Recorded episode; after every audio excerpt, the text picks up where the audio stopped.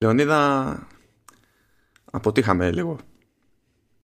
Τι καλέ, τι, ακόμα δεν ξεκινήσαμε, τι έγινε; Βγήκαν εκεί οι developer beta την περασμένη εβδομάδα για macOS και iOS και τα λοιπά και λέμε εντάξει την επόμενη μέρα θα, θα, θα βγουν και για public και δεν βγήκαν ποτέ ναι ε, βασικά γίνεται ένα, ένα μπάχαλο με τις εκδόσεις από ό,τι κατάλαβα θα το πούμε και πιο μετά. Ε, οι developers πήραν την προηγούμενη εβδομάδα την έκδοση 13.4.5 σε iOS και iPadOS. Ε, ενώ είχε βγει απλά το 13.4 πριν από αυτό. Οπότε η λογική λέει ότι θα περιμέναμε το 13.4.1 πήραν αυτή το κόμμα 5 έτσι. Για κανέναν ε, προφανή λόγο. Και ενώ περιμέναμε αυτό που είπες με, μέσα σε μία-δύο μέρες να, το, να, τη δούμε και τη, να δούμε και την public beta δεν και χθες ε, χθες ε, τι μέρα είναι τρίτη Χθες Τρίτη, γιατί σήμερα γράφουμε Τετάρτη. Ημερομηνίες, ημερομηνίες λένε οι άνθρωποι. Ημερομηνίες. Με μέρες δεν θα συνεννοηθούμε ποτέ. Σήμερα είναι, είναι 8 Απριλίου. Εσύ λες 7 Απριλίου. OK. Okay. Ναι. Θα έλεγα ημερομηνίες, αλλά δεν τη θυμάμαι. την είδα, βέβαια την έχει μπροστά μου. Εντάξει, την βρήκα μετά. 8 Απριλίου σήμερα, 7 λοιπόν βγήκε το update. Ε, και εμείς πήραμε το.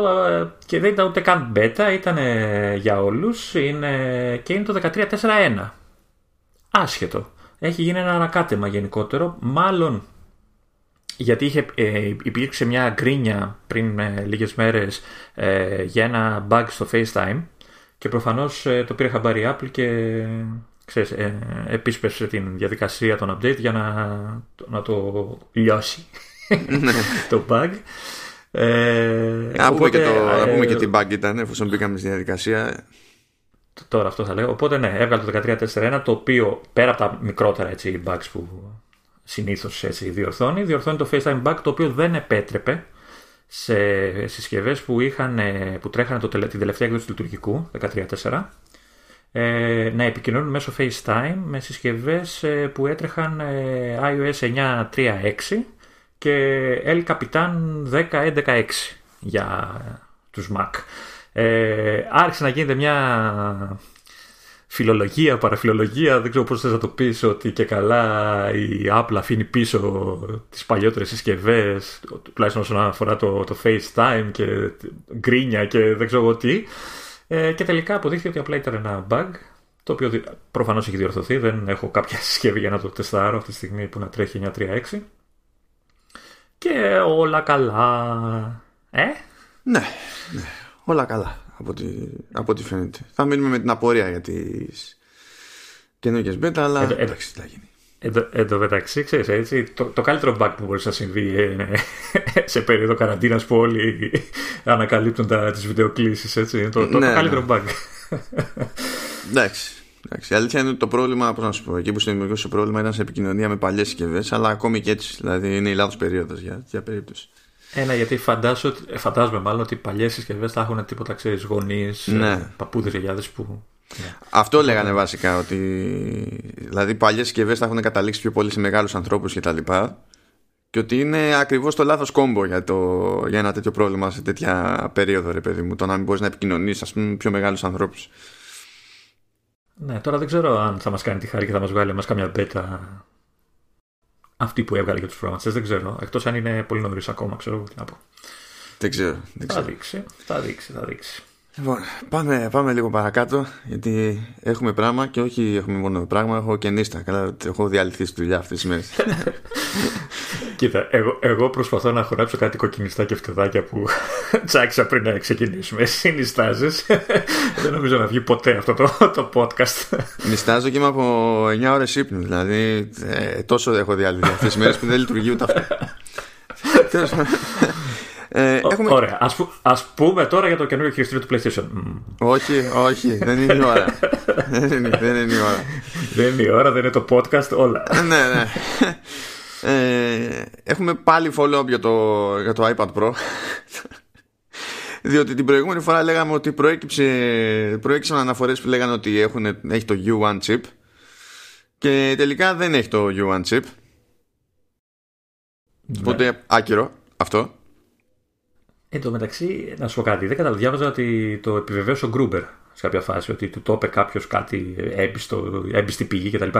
Εν τω μεταξύ όμως είχε προηγηθεί το iFixit που είχε λύσει το μηχάνημα όπως συνηθίζει και δεν είχε βρει κάτι. Τι περίμενε ο Γκρούμπερ να του το πει, τι, ότι η άλλη είναι τυφλή και δεν είδα το τσιπάκι, τι, τι περίμενε ακριβώς να Όχι, μα νομίζω, νομίζω, ότι αυτό, νομίζω ότι αυτό δεν είναι ξεχωριστό. Ότι αυτό είναι, είναι μέσα στο, στο system on chip. Οπότε δεν θα μπορούσε να το δει το iFixit έτσι κι αλλιώς. Α, οκ. Ε, ναι, γενικά θα ήταν πολύ, πολύ δύσκολο.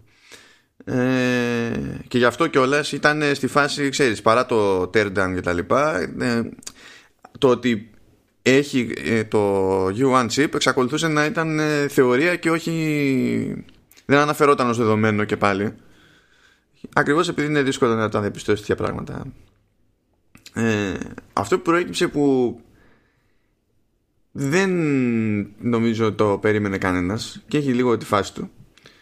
Ε, είναι είναι ένα σύστημα που φροντίζει για κάτι παρόμοιο που συμβαίνει έτσι κι αλλιώς σε οποιονδήποτε Mac με καλά οποιοδήποτε. Βασικά MacBook, MacBook κυρίως με το τσιπάκι το T2 εκεί ξέρουμε ότι όταν κλείνουμε το, το καπάκι κλείνουμε την οθόνη τέλος πάντων ε, αποσυνδέεται κανονική αποσύνδεση όχι απλή απενεργοποίηση το, το μικρόφωνο ώστε ακόμη και αν κάποιος έχει παραβιάσει κάτι τέλος πάντων να μην μπορεί να το χρησιμοποιήσει ε, κάτι παρόμοιο γίνεται με τα καινούργια iPad Pro. Ε, όχι, όταν, όχι όταν τα έχεις γυμνά, όταν τα έχεις γυμνά, εντάξει δεν το απενεργοποιεί το μικρόφωνο. Αν χρησιμοποιείς όμως κάποια θήκη που είναι επιστοποιημένη και καλά στο πρόγραμμα MFI και κλείσεις τη θήκη, τη διπλώσεις ό,τι κάνεις τέλος πάντων, πράγμα που ισχύει για τις θήκες της Apple προφανώς, αλλά και φαντάζομαι και για Logitech και τέτοια πράγματα. Οποιοδήποτε έχει στάμπα MFi, που είναι και καλά, αυτό έχει ξεκινήσει ως made for iPhone, αλλά τώρα είναι made for i whatever. Είναι κάπως έτσι. ε, το σύστημα το καταλαβαίνει και αποσυνδέει πάλι το μικρόφωνο του iPad.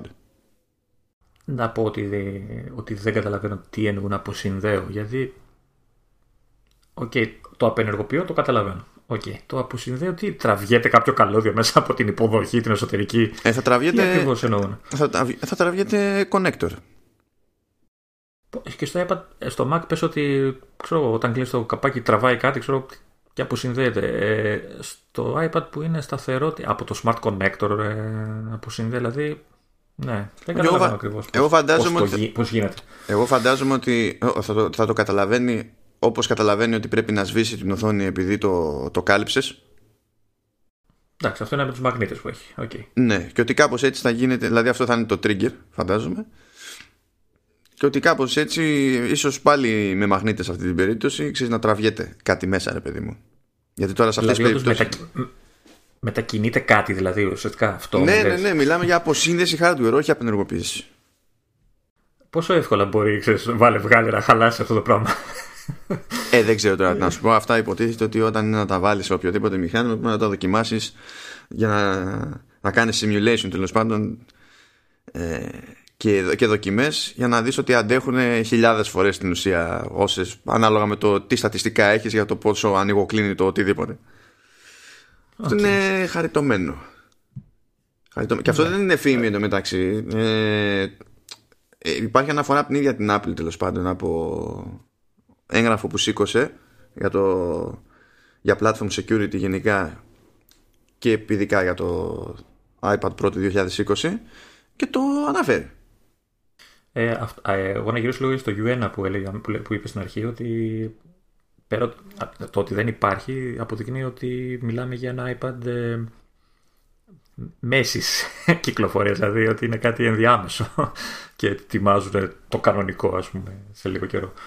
Δεν ξέρω τώρα αν θα είναι σε λίγο καιρό, αλλά ότι είναι μια ενδιάμεση φάση, είναι μια ενδιάμεση φάση. Το, το LiDAR λένε πολύ καλό, αλλά αυτό παίζει ρόλο σε πολύ λίγες περιπτώσεις, οπότε σχετικό. Ναι, δηλαδή το... αυτό περιμένουμε, θα περιμένουμε τους developers να, να κινηθούν εδώ, να δουν τι θα κάνουν με αυτό το πράγμα.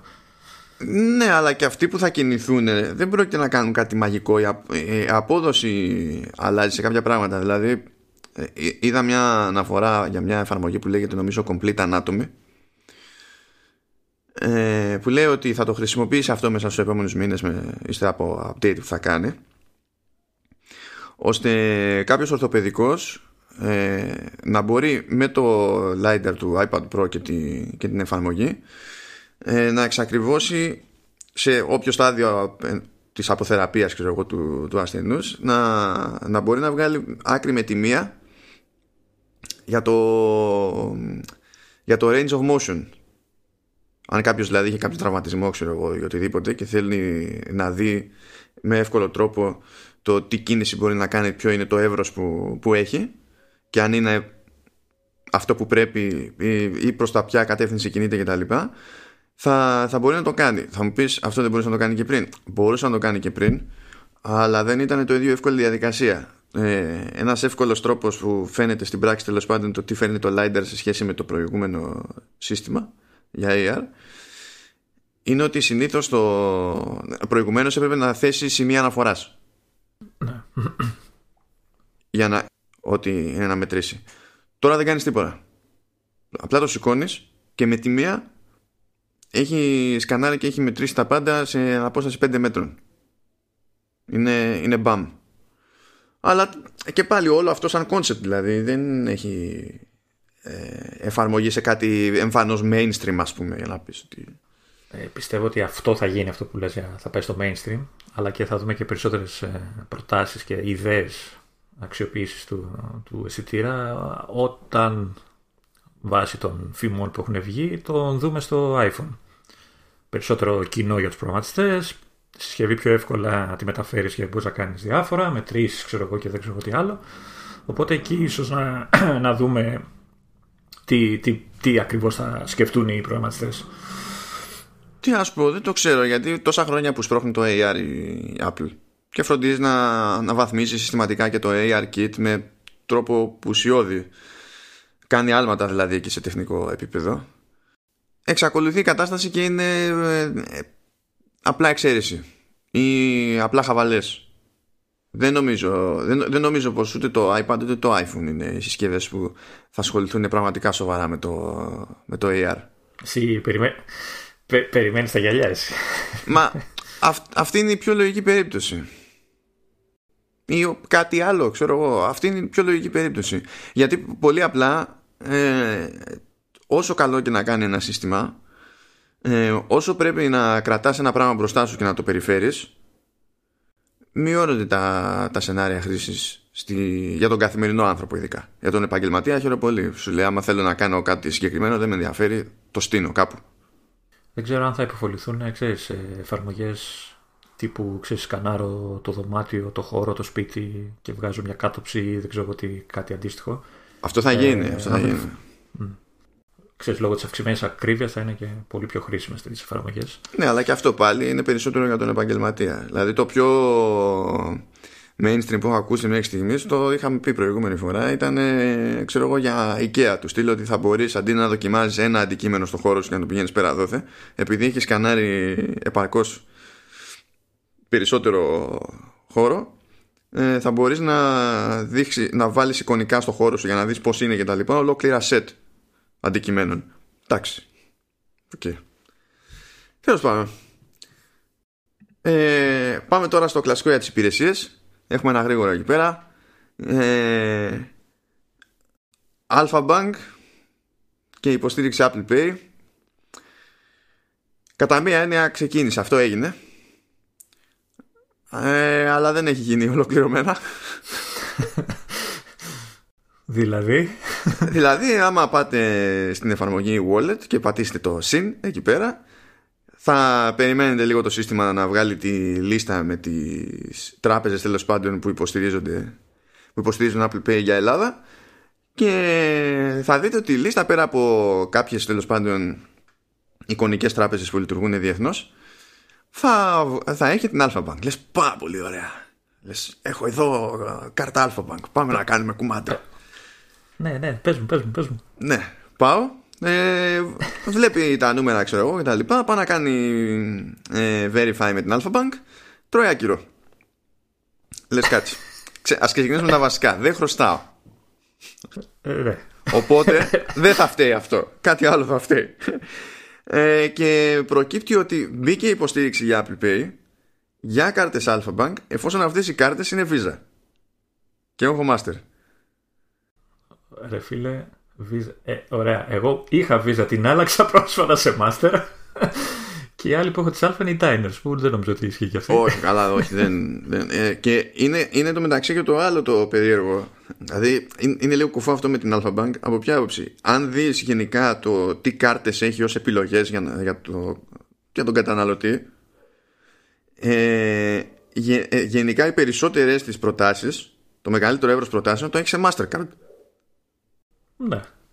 Και νομίζω και οι, και οι χρεωστικές που έχει που λειτουργούν και ως κάσκαρδ για τα ATM ε, στην ουσία είναι και αυτές master οπότε ξεκίνησε ξεκίνησε λοιπόν η Alpha Bank να υποστηρίζει Apple Pay και από τα δύο μεγαλύτερα συστήματα τέλος πάντων διεκπαιρέωσης ε, ξεκίνησε με αυτό που και η ίδια χρησιμοποιεί λιγότερο. Και λέω μπράβο Alpha Bank τουλάχιστον ξεκίνησε. Θέλω να πιστεύω ότι σύντομα θα τις βάλει όλες τις κάρτες. Ε, θύμισε μου αν γράψω την κάρτα μου στο Apple Pay, τη βάλω στο wallet, δεν ακυρώνεται η κάρτα η, η φυσική έτσι. Όχι, δεν δουλεύει κανονικά όπως δουλεύει. Ναι, ναι, Απλά θα μπορώ αντί να βγάζω την κάρτα να χρησιμοποιώ το ρολόι ή το κινητό για να κάνω την Ναι, βασικά αγορά. η χαρά στην υπόθεση είναι ότι δεν θα χρειάζεται να την παίρνει μαζί σου την, την κάρτα. Την αφήνεις ναι, σπίτι. Ναι. Okay. Τέλος πάντων. Baby steps, Λεωνίδα. Baby steps. Θα μας βγάλει το λάδι. Όχι, όχι, όχι. Δεν πειράζει, δεν πειράζει. Σουτ, σουτ. Α να κάνουν τη δουλειά τους. Που θα έπρεπε να τρέχουν ακόμη περισσότερο αυτή την περίοδο και λόγω των συνθήκων, έτσι. Ναι. Αλλά, ίσως, ίσως γι' αυτό να το, να το ξεκινήσει κιόλας. Ε, το ένα καλό που έχει κάνει αυτός ο κορονοϊός είναι ότι η Ελλάδα ξύπνησε στο επίπεδο των ε, ψηφιακών υπηρεσιών. Έτσι.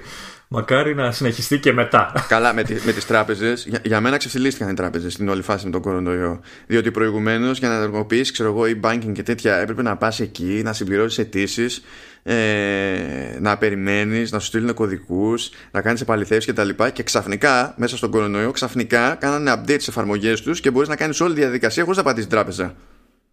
Ναι, ναι.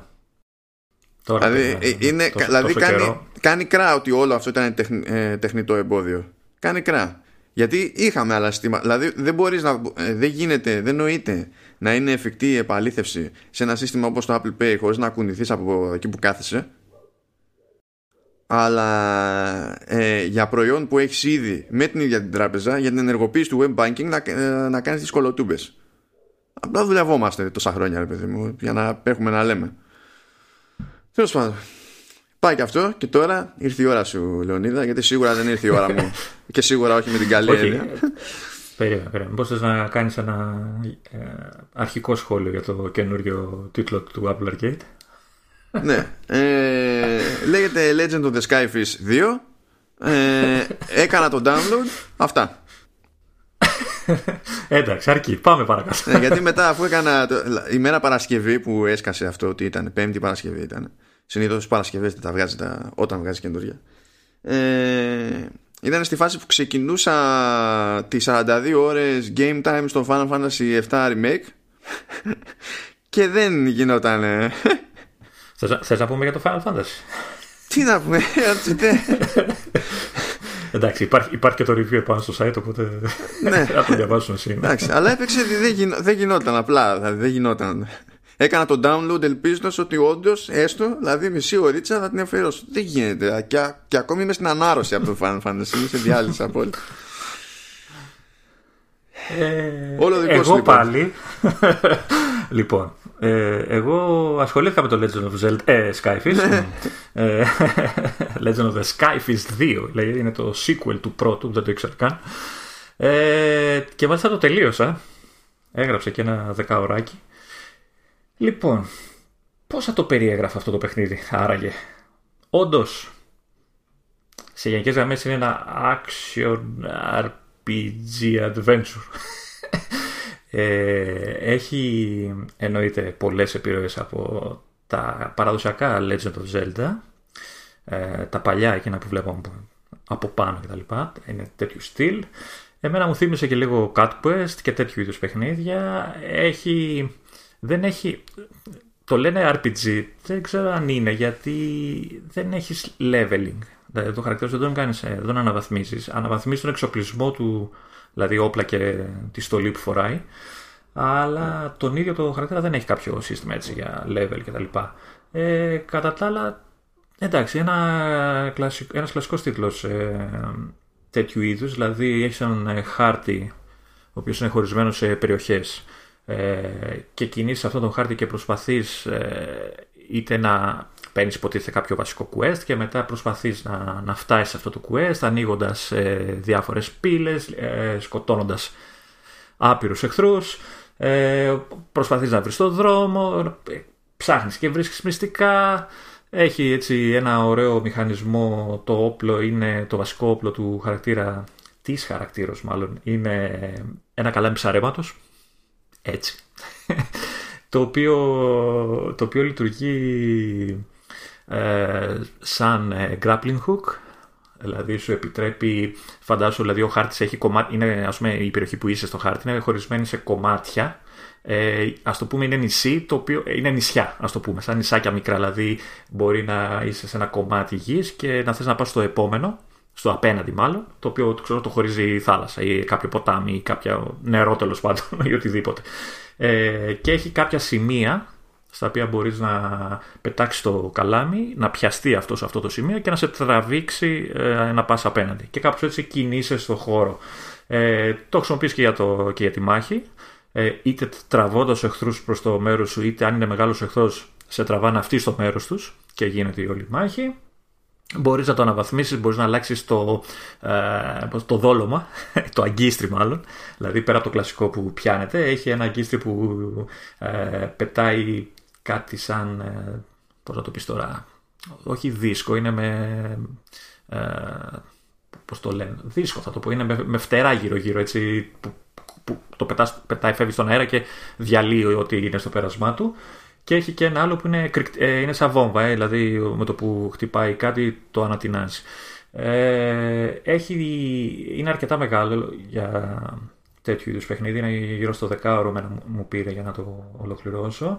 Ε, έχει κανένα δύο ωραίες ιδέες, δηλαδή ας πούμε προς το τέλος έχεις μια περιοχή που είναι λαβύρινθος και προσπαθείς να βρεις την άκρη πηγαίνοντας από teleport σε teleport και το οποίο teleport, το κάθε teleport σε πάει σε συγκεκριμένο σημείο ή μπορεί να σε πάει και αλλού αν ξαναμπείς και τέτοια. Έχουν κάνει καλή δουλίτσα με τα checkpoints και τα waypoints, ε, μάλλον με το fast travel, γιατί έχει αρκετά και έτσι σε αφήνει να να πηγαίνω έρχεσαι γρήγορα χωρίς πολλές πολλές καθυστερήσεις σε όλες τις περιοχές. Ε, εντάξει, δεν μπορώ να πω ότι είναι κάτι ιδιαίτερα δύσκολο. Ξέρεις, το επίπεδο δυσκολίας είναι αρκετά είναι normal θα το έλεγα. Ε, κατά τα άλλα, όποιος ε, έτσι του αρέσουν τέτοιου είδους τα παιχνίδια, έτσι, περιπέτειες και αυτά, είναι, είναι μια καλή επιλογή ε, στο Apple Arcade αυτή. Ε, αυτά. Λοιπόν, δύο, πράγματα θα πω. Κανένα δεν είναι αρκετά, αρκετά λογικό. Καλά, το ένα είναι, αλλά τέλος πάντων. Ε, μου αρέσει που απορρεί για το ξέρεις κατά πόσο είναι RPG. Γιατί δεν ναι. έχει leveling. Ε, το οποίο leveling δεν είναι. Πώς να σου πω, δεν είναι κριτήριο για το αν κάτι είναι RPG. Είναι το, το roleplay. Και roleplay ναι, δεν έχουν τα περισσότερα από τα ναι, κλασικώς εννοούμενα RPG εκεί έξω. Το οποίο είναι ένα, ένα συνεχόμενο αστείο. Πάντα, βέβαια. Σωστό. Απλά, απλά το λέω επειδή συνήθως ενσωματώνει ένα τέτοιο σύστημα. Ε, τέτοιου είδους παιχνίδια. Εντάξει. Action RPG μπορεί να το πεις έτσι. Γιατί έχει και τα loot, έχει και, έχει και λίγο hack and slash, έχει απ' όλα. Έχει απ όλα να, να ασχοληθεί κάποιος. Και το άλλο που σκέφτηκα είναι ότι θα είχε φάσει αυτό να παιχτεί με το. με το, με το, καλά, με το χειριστήριο Παύλα Καλάμι ψαρέματος του Dreamcast. Πω, πω. Πω. Δεν, δεν μπορώ να σκεφτώ κάτι πιο τέτοιο. Δηλαδή, εκεί πήγε κατε... Ό, όταν είπες για το καλάμι, εκεί πήγε κατευθείαν το μυαλό μου. Θα ήταν και λογικό και αστείο ταυτόχρονα. όχι, όχι, εντάξει, είναι. Είναι καλό, έλα, μην είσαι κακός. Είναι... Μα δεν το λέω για, για κακός, σου λέω ότι μου, αφού ε, πιστεύω κάθε κουβέντα που είπες. Δεν είναι αυτό το, το point. Έτσι κι αλλιώς δεν, ε, ούτε να διαφωνήσω δεν γίνεται γιατί δεν το έχω, δεν το έχω αγγίξει. Αλλά έτσι όπως τα άκουγα μου ερχόντουσαν αυτά στο μυαλό. Τι να κάνω. Εν τω μεταξύ διαβάζω τα, τα feature ξέρεις στο store και λέει Intricate Combat System με τρία όπλα Epic Boss Fights. Εντάξει. Okay. Εντάξει αυτά είναι τα, τα κλασικά. Είναι οι φανφάρες που δεν σημαίνουν τίποτα Α, αυτά πρέπει να τα έχουν σε κάποιο ξέρεις, shortcut. Ξέρεις, πατάς ένα κουμπί και τα γράφει αυτόματα, συμπληρώνει αυτόματα τα παιδεία.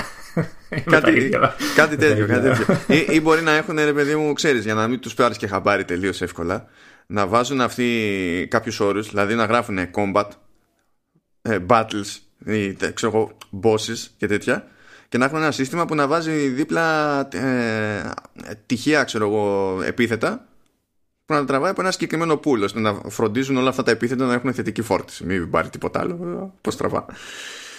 Ναι, εντάξει, ε, είναι τα κλασικά. Να, να συμπληρώσω λίγο, επειδή έλεγες για το leveling πριν, ότι αναβαθμίζεις τα όπλα που σου είπα. Ε, ουσιαστικά έχει ένα έτσι, ελαφρύ σύστημα crafting. Μαζεύεις δηλαδή διάφορα από τις μάχες και από τα διάφορα που συναντάς εντού και που σπάς κτλ. Και, και όταν έχεις τα παρετελικά, πας στο καταστηματάρχη και αγοράζει το όποιο όπλο ή στολή έχει διαθέσιμη. Εντάξει, λογικό. Αυτό. Λοιπόν, Λεωνίδα, θυμάσαι που την προηγούμενη φορά αναρωτιώσουν και αναρωτιόμουν κι εγώ. Ε, αλλά νομίζω εσύ το ξεκίνησες γιατί στην αρχή εγώ δεν το είχα δει καν. Ε, ναι, όχι. Ε, εγώ έπαθα. Ξέρεις, πήγα να πατήσω το, το, το κουμπί και σκάλωσα. Και γι' αυτό σε ρώτησα κατευθείαν.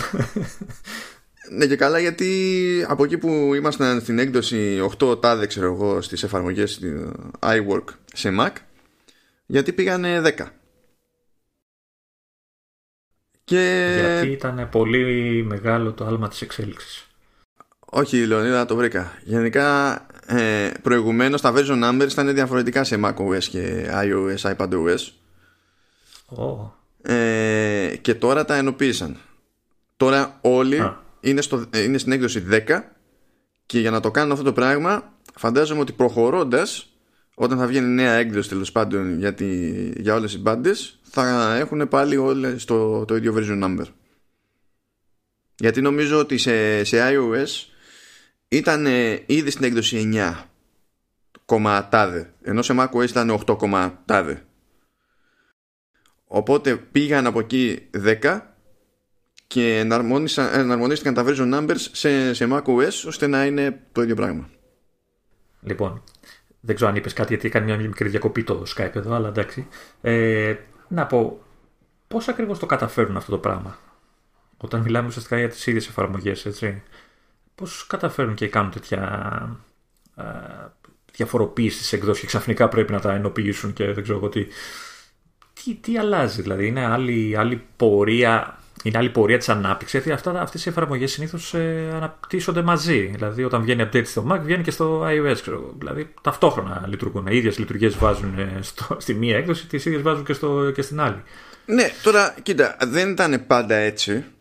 Είχαν ξεκινήσει τελείως αλλιώς. Και μετά ήταν που βγάλανε νέες εκδόσεις, ειδικά, ειδικά για Mac, που λείπανε πολλές λειτουργίες και σιγά σιγά άρχισαν να ρεφάρουν.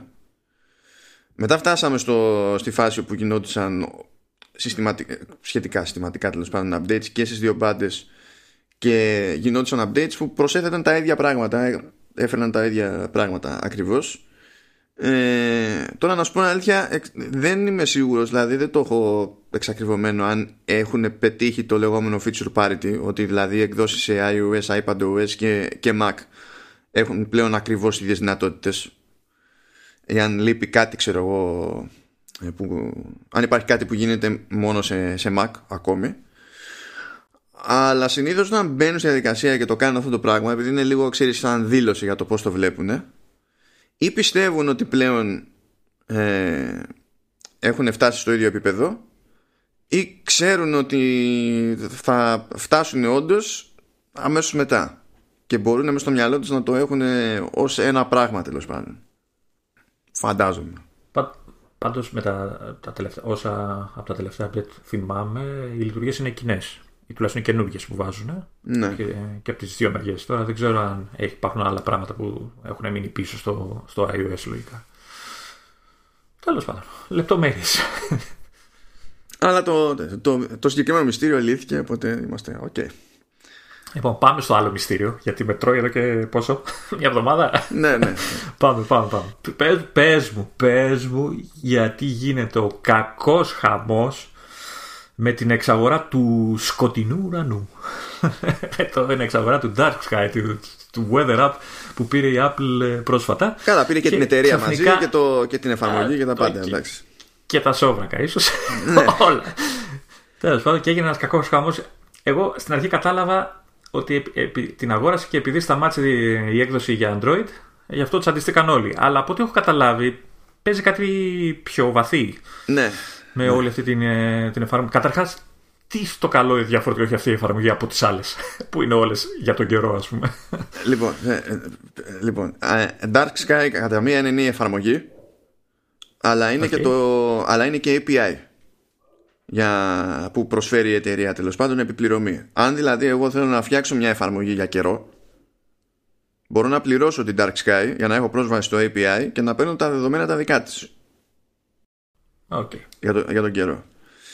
Ε, και αυτό συμβαίνει επειδή θεωρείται το API, ε, το API της ότι είναι πιο σοή σχέση με άλλα. Αυτό συμβαίνει όντως και υπάρχουν πολλές άλλες εφαρμογές για καιρό εκεί έξω που χρησιμοποιούν το δικό της API στο, στο οποίο API υποθέτουν όλοι ότι θα χάσουν την πρόσβαση. Ναι. Οπότε okay. εφαρμογές άλλες σε αυτή την κατηγορία που είναι και πληρωμή ή με συνδρομή ακριβώς επειδή υπήρχε χρέωση για αυτό το, το API και δεν γινόταν δηλαδή να σου πουλήσει ο άλλος την εφαρμογή μία φορά και να πει εντάξει, γιατί θα, αυτό θα συνέχιζε να πληρώνει για πάντα για την πρόσβαση στο, στο API. Ε, για κάθε χρήστη στην ουσία. Ε, η κατηγορία σε μεγάλο βαθμό ήταν στημένη γύρω από αυτό το, το API.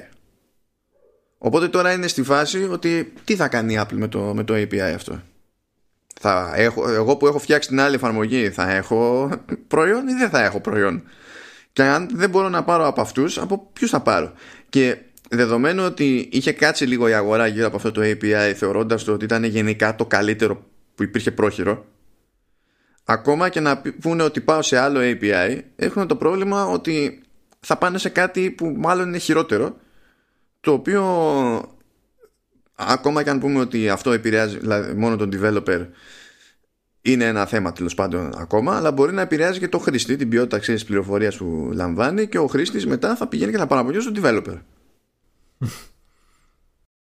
Είναι, είναι όντως τόσο καλή η εφαρμογή. Ε, την έχεις δει, την, έχεις δει; την έχω δει, είναι εκεί τα εφαρμογή που έχει και αυτή ε, τέτοιο νομίζω ε, και αυτή έχει επιλογή για συνδρομή η ίδια εφαρμογή στην ουσία είναι μια εφαρμογή για καιρό εντάξει, okay.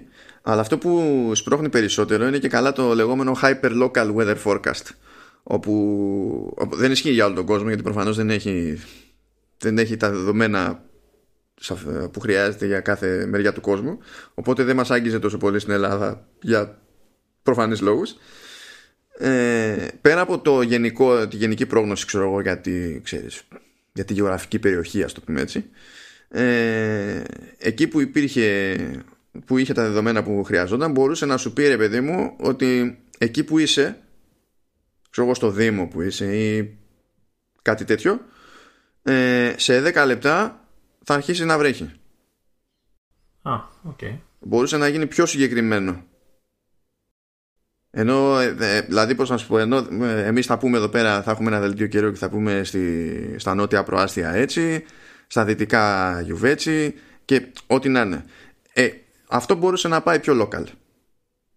Ε, να υποθέσω ότι δεν έχει πει τίποτα η Apple, τι θα την κάνει την εφαρμογή. Εντάξει. Όχι, δεν εξηγεί ποτέ γιατί κάνει εξαγορές η Apple έτσι κι αλλιώς. Εντάξει, όλοι έχουν φτάσει στο συμπέρασμα, το λογικό συμπέρασμα ότι θα την ενσωματώσει στο, στο δικό της Weather App. Και δεν ξέρω σε τι άλλο, στο σύστημα γενικά. Ναι, αυτό είναι το πιο γρήγορο και το πιο εύκολο γιατί έτσι κι αλλιώς και η Apple εξαρτάται από, από δεδομένα ε, από το Weather Channel νομίζω οπότε μπορεί να το βάλει αυτό στην άκρη στη, στην προκειμένη αλλά είναι άγνωστο το τι θα κάνει πέραν αυτής της εφαρμογής αν θα κάνει κάτι γιατί μπορεί απλά να, να ανανεώσει τη δική της εφαρμογή και τέλος και οι υπόλοιποι developers που είχαν πρόσβαση σε API να κάνουν στον άξονα και να ψάχνονται. Μπορεί να πει ότι ε, εφόσον μου ανήκει εμένα τώρα αυτό το API, το προσφέρω και σε developers. και να διευκολύνει. Αλλά ακόμα και αυτό έχει στάδια. Ε, γιατί μπορεί απλά να προσφέρει το API για να ε, γίνεται ενσωμάτωση των δεδομένων της δικής της εφαρμογής στη δική τους εφαρμογή.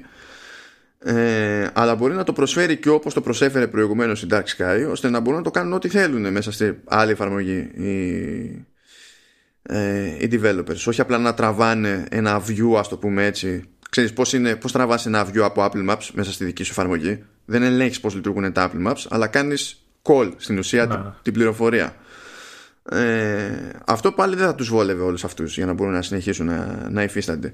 Αλλά ακόμα και να γίνουν όλα αυτά με τον καλύτερο δυνατό τρόπο για τους developers ε, εξακολουθούν όσοι είχαν ξέρεις, μια αισθητή παρουσία ας πούμε, σε, σε Android να παθαίνουν ζημιά. Γιατί από εκεί γεια σας. Ε, ε εσύ πιστεύεις δηλαδή ότι ακόμα και αν το δώσει το API όπως το θέλουν και αυτά θα είναι μόνο για iPhone, για Apple ε, ε πράγματα; Δεν, δεν τη συμφέρει να το, να το αφήσει γενικά, δηλαδή και για Android και όπου το χρησιμοποιούν. Γιατί λεφτά θα παίρνει έτσι, δεν θα το δίνει δωρεάν. Ναι, καλά. Ή... Πάρει δεν πάρει λεφτά. Ε, νομίζω ότι ο, ο, όλες οι απορίες που μπορούμε να έχουμε έχουν, σχετίζονται με, το, με τη στρατηγική πίσω από αυτή την κίνηση.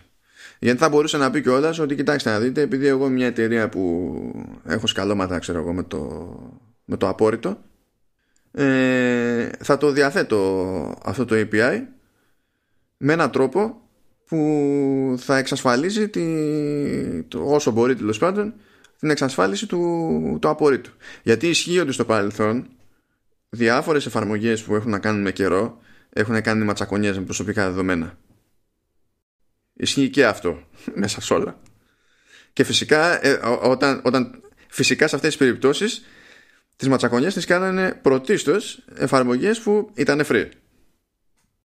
Καλά, ο, ο συνήθως. ναι, ναι. Κλασικό. Άλλωστε το έχουμε, το έχουμε πει νομίζω ότι οι δωρεάν εφαρμογές είναι ίσως οι πιο ακριβές εφαρμογές που υπάρχουν. ναι, ναι. Απλά σε άλλο νόμισμα. ναι. Οπότε ε, είναι, είναι, όλο, είναι όλο φλού, ρε παιδί μου. Είναι όλο φλού. Εικάζω ότι δεν πρέπει να δούμε κάτι άμεσα. Έτσι, δηλαδή μέχρι να τα οργανώσει όλα όσα χρειάζεται. Δηλαδή δεν πιστεύω να, να δούμε κάτι για iOS 14. Δηλαδή στην ανακοίνωση που θα γίνει τον Ιούνιο. Όχι, αυτό είναι πολύ κοντά και βάλε τώρα ότι και όλοι δουλεύουν αναγκαστικά πιο αργά. Δεν θα περίμενα κάτι τόσο γρήγορο. Εκτός αν στυνόταν τόσο καιρό αυτή η συμφωνία, ας πούμε, και είχε γίνει προεργασία. Ή εκτός αν είχε πάλι ξεκινήσει προεργασία και την είχαν δει στην αρχή ότι θα συνεργαζόντουσαν πιο στενά με Dark και στην πορεία τους βγήκε η εξαγορά. Είπανε, άστο, πάμε τέρμα. Δεν, δεν ξέρω. Δηλαδή, ε, ε, σε αυτή την υπόθεση ε, όλο, όλος ο ντόρος βασίζεται σε εικασίες. Απλά οι εικασίες αυτές ε, έχουν μια σχετικά ρεαλιστική βάση, παιδί μου. Δηλαδή είναι λογικό διάφοροι να είναι σε ανησυχία, γιατί κάποιοι developers τουλάχιστον δεν ξέρουν τους, τους, τους ξημερώνες προς αυτό. Εφαρμογές π.χ. όπως Carrot Weather, να είναι κρίμα να χαθούν. Πρώτα απ' όλα γιατί οποιαδήποτε εφαρμογή της σουίτα Carrot έχει εξωπραγματική πλάκα. δηλαδή έχει άλλη χάρη ρε παιδί μου να ρωτάς τι καιρό κάνει και να σε βρίζει. Καθώς σου λέει τον καιρό. Έχει, είναι, είναι κρίμα. Αλλά ναι, τέλος πάντων. Όλοι αυτοί δεν ξέρουν ακριβώς τι να περιμένουν ε, τώρα. Απλά αράζουν και ελπίζουν. Είναι κάπως έτσι. Όπως αράζω εγώ εδώ πέρα και ελπίζω να σταματήσουν τα σκυλιά απ' έξω. Τους έχει φάει ε, τη μαλακία. Έχουμε πει ότι τα σκυλιά, τα σκυλιά που μένουν κοντά στο σπίτι σου ε, είναι ήσυχα όλη μέρα εκτός από το δύο ώρα που κάνεις podcast. ναι, ναι, ναι, περιμένουν. Είναι τέτοιο, είναι... Ε, πώς να σου πω... Ε, είναι το hate προς την Apple. είναι, είναι τέτοια, τέτοια σκυλιά. Τι να πω, ξέρω εγώ. Ε, Τέλος πάντων, ας πούμε ότι περίπου λύθηκε και η απορία σου για τον Dark Side, τουλάχιστον για το γιατί γίνεται ντόρος. Στο, σε τι θα μεταφραστεί ναι. όλο αυτό, εξακολουθεί και είναι λίγο off φάση. Και έχουμε. Στα, στα σίγουρα έχουμε δύο θέματα. Θεωρητικά έχουμε και άλλα. Απλά επειδή πολλές φορές το σκεφτόμαστε έτσι και μετά μας παίρνει τα κάνουμε παντάρα. Α πούμε ότι έχουμε άλλα δύο και άμα χωρέσει κι άλλο, θα το θεωρήσουμε επιτυχία. ναι, ναι. Κάτι, κάτι τέτοιο. Όχι, δεν με ενδιαφέρει newsletter από The Pokemon Company. Delete. Παρακάτω. ε, ναι. Είναι μπλέκονται οι δουλειές όλες μαζί εδώ πέρα. Γίνεται ένας αχταρμά εγκεφαλικός. Λοιπόν, folder sharing στο iCloud. Όπως έλεγε μια ψυχή που ήξερα κάποτε την πετύχαινα σε μια άλλη δουλειά και ερχόταν και μου πιάνε την κουβέντα. iCloud. iCloud. Ναι, και επέμενε. Είναι το iCloud, αφού είναι. Ορίστε, αφού έχει όμικρον και ύψιλον. Ε, είναι iCloud, uCloud, HeCloud. Ναι, βέβαια, βέβαια αυτό δεν εξηγούσε γιατί το έλεγε I, το I. Α, κανονικά πρέπει να το πει eCloud. Ναι, ναι, σύμφωνα με τη θεωρία αυτή πρέπει να το λέει eCloud. Αλλά δεν ξέρω τι. Ε, εννοείται ότι από, από εδώ και στο εξής θα το λέω έτσι. Παναγία μου. Ναι. ε, α, θες να σε βοηθήσει. Ορίστε, ορίστε. Για να δεις πόσο καλός είμαι, θα πάει τίτλος επεισόδιο. Α, include, you include. Ναι, ναι. Ε, ήρθε λοιπόν το, το folder sharing, το έχουμε πει η αλήθεια είναι. Ε, αλλά τώρα έχουμε να πούμε και μερικά πραγματάκια παραπάνω για πραγματάκια που μας κάνουν κέφι, για πραγματάκια που δεν μας κάνουν κέφι, για κάτι λεπτομεριούλες εκεί χαριτωμένες.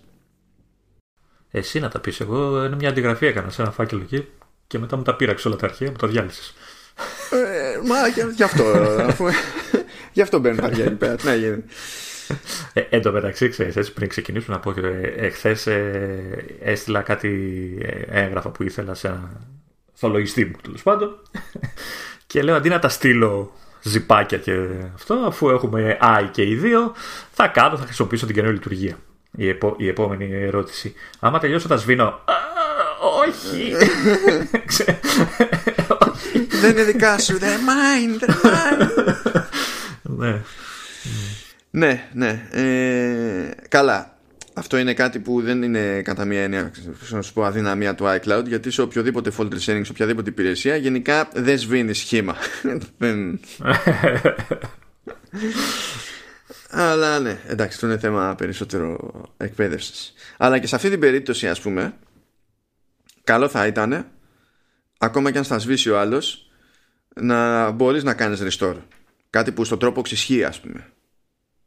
Να υποθέσω στο iCloud δεν. ε, σίγουρα όχι όπως το κάνει το, το Dropbox. Στο Dropbox μπορείς να πας και να δεις ποια, τι σβήστηκε τις τελευταίες 30 μέρες και να το κάνεις restore. Ε, ε, στο iCloud νομίζω ότι άμα σβήσεις πράγματα ε, μπορείς μετά να πας στο web interface iCloud.com ε, και να και να κάνεις restore από εκεί ε, αλλά δεν είναι το ίδιο άμεσο και το ίδιο φιλικό και δεν νομίζω ότι δεν επιτρέπει και ακριβώ ξέρεις να διαλέξεις συγκεκριμένο αρχείο. Διαλέγεις κατηγορίες δεδομένων ξέρεις το αν είναι calendar, αν είναι contact και τέτοια πράγματα. Ε, σε κάποιες περιπτώσεις μπορείς να ψάξεις να βρεις και συγκεκριμένο στοιχείο που γίνεται αυτό στα bookmarks ας πούμε αλλά δεν είναι ε, είναι πιο, είναι πιο μανούρα και μόνο το ότι πρέπει να, να πας τώρα αν πεις και, και στον Dropbox σε browser πρέπει να πας να καταλήξεις εντάξει ισχύει και αυτό αλλά είναι πιο λογικό το interface του Dropbox σε αυτή την περίπτωση ε, αλλά τέλος πάντων αυτό, ξέρεις, αυτό σαν προστίκη δεν ήταν η πρώτη προτεραιότητα. Νομίζω ότι ένα πράγμα. Μ' αρέσει που ξεκινάμε με την ανάποδη, με αυτά που μας είναι στραβά. ε, ένα πράγμα που, που λείπει σίγουρα, σίγουρα δηλαδή ξεκάθαρα από το, το sharing στο, το folder sharing στο iCloud είναι οι ειδοποιήσεις για προσθήκες, αφαιρέσεις και τέτοια και, και αλλαγές. Δηλαδή όταν θα μου στείλει κάποιος το, κάτι σε ένα φάκελο που μοιράζομαι στο Dropbox ε, θα μου έρθει θα μου έρθει notification στο, στο Mac δεν θα μου έρθει notifications σε iOS παρότι είναι ρυθμισμένο και καλά να είναι ενεργά τα push notifications. Δεν ξέρω γιατί δεν γουστάρει. Απλά δεν γουστάρει. Ε, όπως επίσης έχω, έχω πει να μην μου στέλνει τις ειδοποιήσεις και με mail και φυσικά μου τα στέλνει πάντα με mail. Άμα πάω στις ρυθμίσεις, το notifications του Dropbox, που τσεκάρεις αν θα παίζει μόνο με push, αν θα παίζει με mail, αν θα παίζει και με τα δύο, είναι unchecked τα mail. Δεν ενδιαφέρει το Dropbox, μου στέλνει mail. Ε, Σε αγαπάει. ναι. θα, θα ήθελα τέλος πάντων κάποιο τρόπο να με ειδοποιεί το, το iCloud. Γιατί μάνι μάνι να θα τελειώσουμε εδώ πέρα την ηχογράφηση με τον Λεωνίδα. Έχουμε εδώ ένα φάκελο για το Command OS και θα πάει και θα μου ανεβάσει τα αρχεία τα, τα δικά του πάρα πολύ ωραία. Ε, όσο έχουν τα πράγματα, ε, ή πρέπει να πάω εγώ χειροκίνητα να κόψω κίνηση να δω αν έχουν ανεβεί τα αρχεία και αν έχουν φτάσει σε μένα, ή πρέπει να με ειδοποιήσει πάλι χειροκίνητα ο Λεωνίδας. Ε, καλό είναι να μην. να μην χρειάζεται αυτό το εξτρά βήμα. Βέβαια, αν ειδοποιεί όπως ειδοποιεί και, και οι σημειώσεις εμένα, άστο δεν πειράζει. ναι, εντάξει. ναι, το, ε, το βασική προπόθεση είναι να λειτουργεί λογικά. Και, και, να πω και εδώ κάτι off topic λιγάκι έτσι, γιατί μου ήρθε τώρα, έτσι για να σας τσαντήσω. Ε, εδώ και δύο μέρες έχω συνειδητοποιήσει ότι έχω ένα θέμα με τα ημερολόγια. Ναι. Ε, φτιάχνω κοινόχρηστο, γιατί μιλάμε για sharing έτσι αλλιώς ε, event. Μπαίνουν όλοι όσοι είναι να μπουν. Πάει το event κανονικά σε όλα τα, σε όλους, σε όλα τα ημερολόγια, σε όλες τις εφαρμογές κτλ. Τέλεια. Και συνειδητοποιώ ότι δεν περνάνε ε, τα alarms. Δηλαδή, ξέρεις, ειδοποίηση 5 λεπτά πριν το γεγονός και τέτοια που λέει. Ε, δεν. Πρώτα απ' όλα, γιατί κάνετε μιλάμε, μιλάμε για iCloud ή για Google; Για iCloud. Okay. για iCloud μιλάμε. Ωραία, ε, συνέχισε.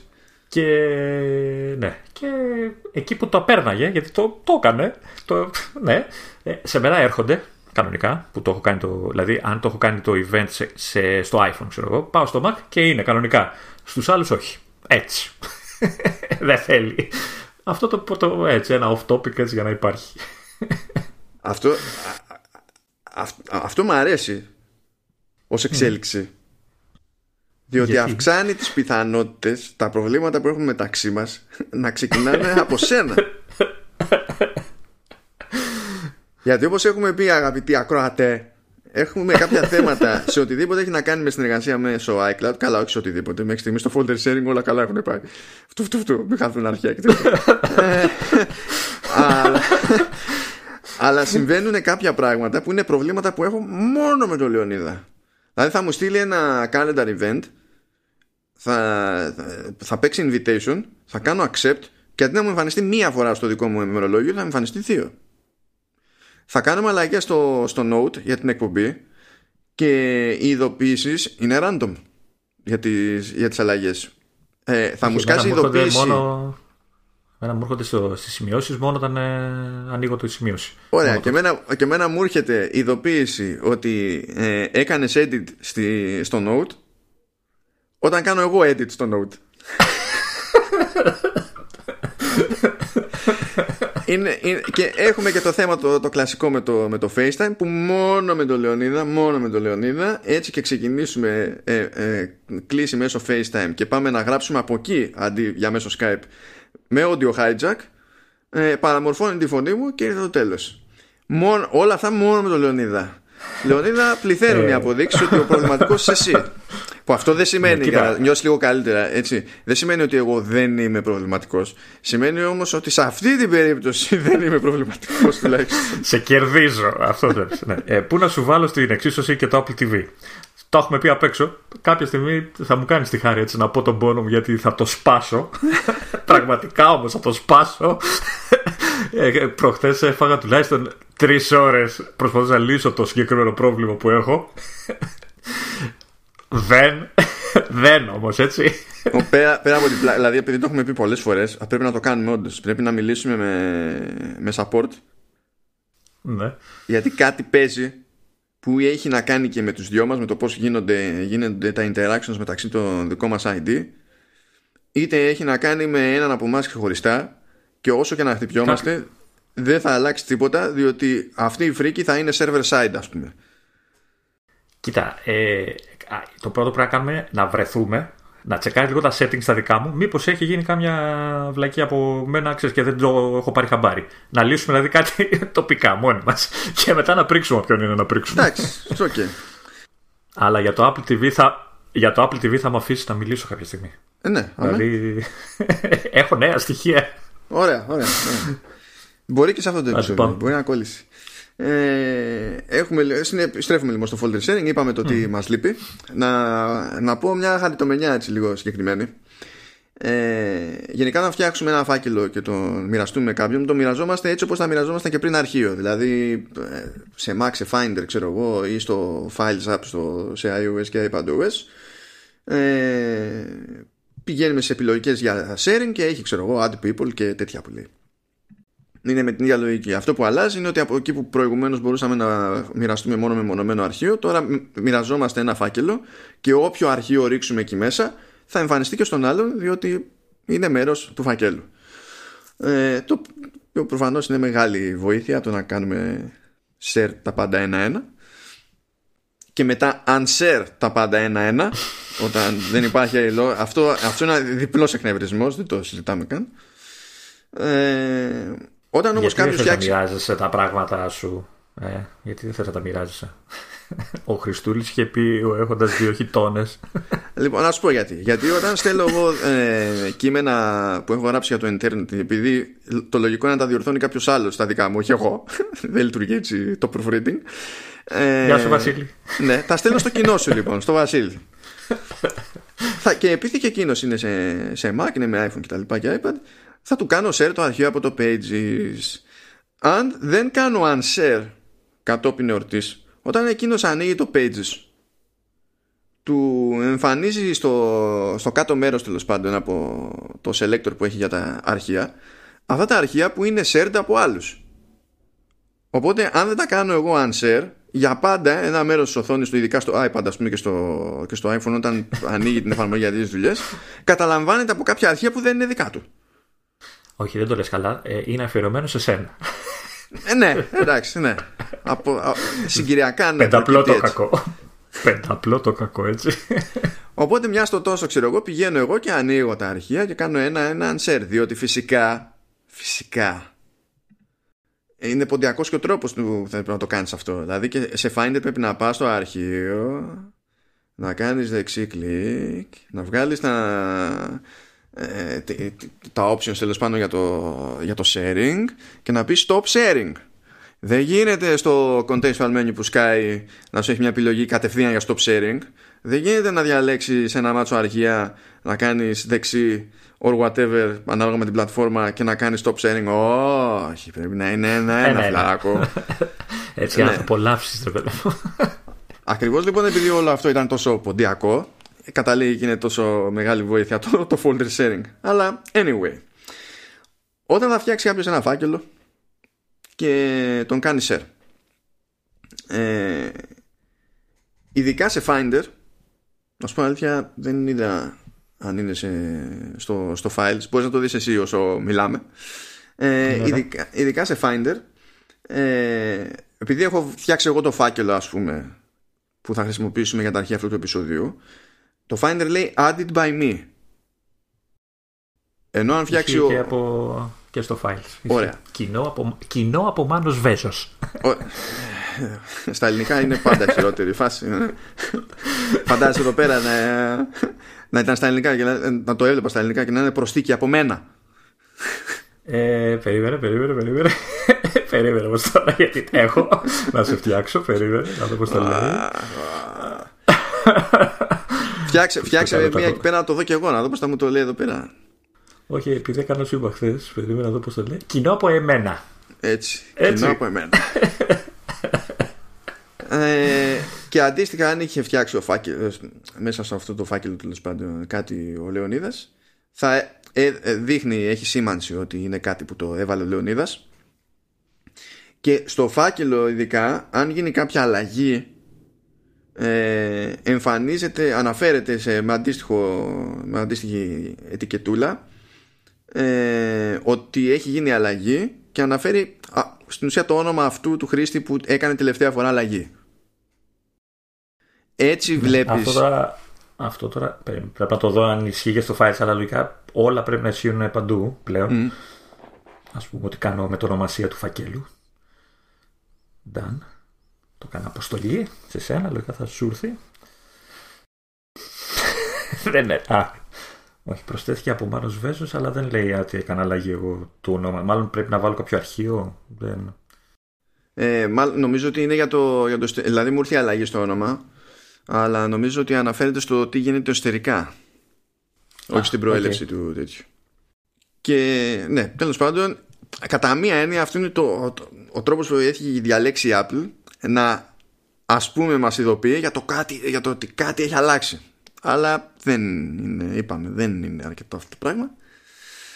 Χρειαζόμαστε κάτι καλύτερο. Τώρα, πάμε παρακάτω σε αυτό το, το άθλημα. Ε, το είπαμε λίγο την προηγούμενη φορά, αλλά ας το πούμε λίγο πιο έτσι, όμορφα αυτή τη φορά.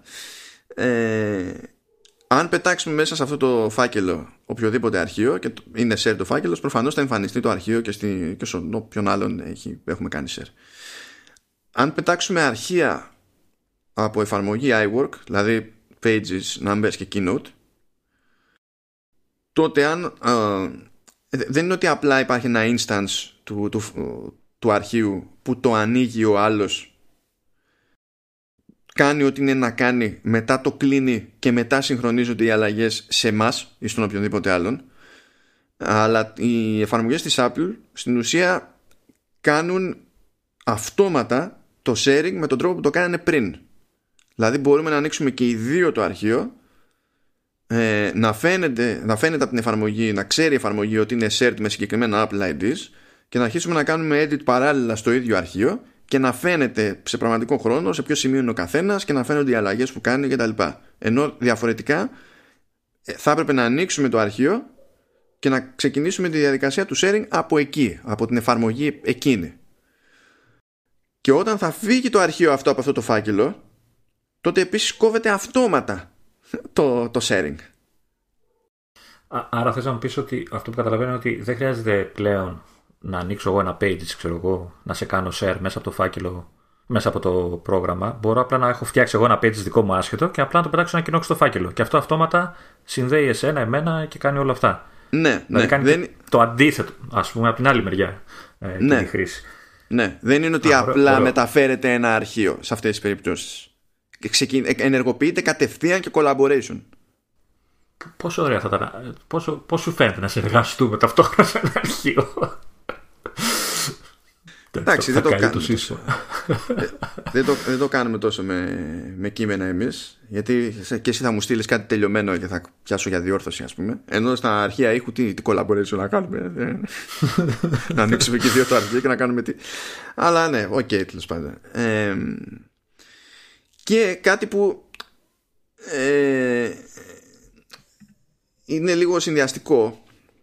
Λοιπόν, ε, προηγουμένως όταν κάναμε σε ένα αρχείο και ξεκινούσε ας πούμε η διαδικασία αυτή έπρεπε να διαλέξουμε ε, αν ε, όποιος, αν θα στείλουμε ένα link τέλος πάντων και όποιος έχει το link μπορεί να το ανοίγει ε, αν θα στείλουμε σε συγκεκριμένο ID και μπορεί να το ανοίγει το αρχείο μόνο το όποιος έχει το συγκεκριμένο ID και σε εκείνο το στάδιο έπρεπε να διαλέξουμε κιόλας αν επιτρέπουμε στον άλλον να κάνει αλλαγές στο αρχείο ή στο φάκελο, στην προκειμένη, το οποίο μπορεί να σε διευκολύνει αυτό με το.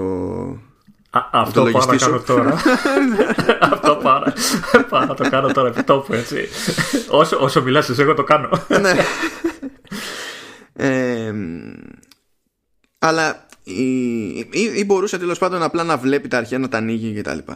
Αυτή η επιλογή όμως, αυτή η ρύθμιση ήταν οικουμενική. Δηλαδή πάνω που ξεκινούσε το share καθοριζόταν και αν αλλάσαμε μετά γνώμη, έπρεπε να κόψουμε το share και να το ξαναρχίσουμε με άλλες ρυθμίσεις. Το οποίο ήταν άκυρο.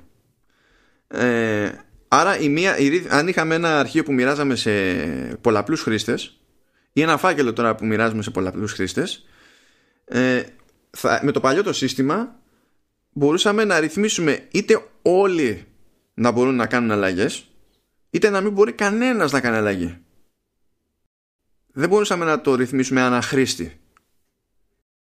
Ενώ πλέον, αμήν Παναγία μου, μπορούμε να το ρυθμίσουμε αναχρήστη. Και όταν πάμε να κάνουμε την αλλαγή, δεν μας λέει το σύστημα πρέπει να το κάνουμε unshare και μετά ξανακάνω share και μετά βλέπουμε. Έχει ένα drop down menu. Στο, δηλαδή, βλέπουμε στο show people με ποιους μοιραζόμαστε το ότι μοιραζόμαστε και μπορούμε να πάμε στο εκάστοτε άτομο και για το συγκεκριμένο ρημάδι άτομο έχουμε επιλογές can make changes, view only και remove access. Παπ, παπ και παπ. Το remove access το... Α, remove access εννοείς, γιατί εγώ έχω μόνο το, τις αλλαγές και προβολή, δεν μου λέει για remove access, επειδή είναι ένας μόνο. Έχει απλά διακοπή κοινή χρήσης σαν κουμπάκι. Ε, αυτό θα είναι το remove access. Α, α, OK. Okay. Απλά βασικά μάλλον επειδή δεν είναι το δικό, το δικό μας φάκελο βλέπεις τώρα. Όχι, όχι. Θα κάνω προβολή μόνο τα, τα που έστειλα. Α, εντάξει, OK. Okay. Ε, και, ναι, και έτσι περιορίζεται η παράνοια. Ε, ε, βλέπω ότι μπορείς κιόλας, δεν ξέρω αν γινόταν παλιά αυτό, ε, να έχεις κάνει share ένα φάκελο με, με σένα, ξέρω εγώ, να έχω κάνει εγώ, και μετά μπορώ να πάω στο, στην εμφάνιση ατόμων που λέει και να προσθέσω κι άλλους. Χωρίς να. Κατευθείαν, χωρίς να διακόψω αυτό, γινόταν παλιά. Γινόταν να προσθέσεις ναι, άτομα. Γινόταν. Αλλά ε, όταν θα, τους προσ... θα προσέθετε κάποιον, θα κληρονομούσε στην ουσία τις ρυθμίσεις του sharing που προπήρχαν. Κατάλαβα. κατάλαβα. Δηλαδή, αν είχες κάτι ε, αν είχες κάνει sharing και επέτρεπες το editing, αλλά ήθελες να προσθέσεις κάποιον που να μπορεί και πάλι να κάνει edit, τότε μπορούσες να το κάνεις χωρίς να διακοπεί η διαδικασία. Αν ήθελες αυτός ο κάποιος να μην μπορεί να κάνει edit, έπρεπε να σταματήσει το sharing και να το ξανακάνεις και τότε και ο άλλος στον οποίο επέτρεπες να κάνει edit θα έχανε το, το περιθώριο να κάνει edit. Ήταν όλο λάθος, τρε παιδί μου, αυτό σαν φάση. Τελείως. Ήταν όλο λάθος. Ε, ενώ τώρα υπάρχει ελπίδα. Δηλαδή έχουμε διαδρομή ακόμη μέχρι να θεωρηθεί τόσο βολικός όσο ξέρω εγώ, μια λύση τύπου Dropbox. Αντίστοιχα και το, στο, που είναι και αυτό σημαντικό, το Dropbox ας πούμε ε, και νομίζω όχι μόνο το Dropbox αλλά εκείνοι το ξεκινήσανε αν θυμάμαι καλά σου δίνει το περιθώριο να πεις ότι αυτό το φάκελο εδώ θα, ε, σε αυτό το φάκελο, θα, θα κρατάς τα αρχεία τα περιεχόμενά του στο cloud στο, στο server σου, αλλά δεν θα μου τα κατεβάζει στο σύστημα.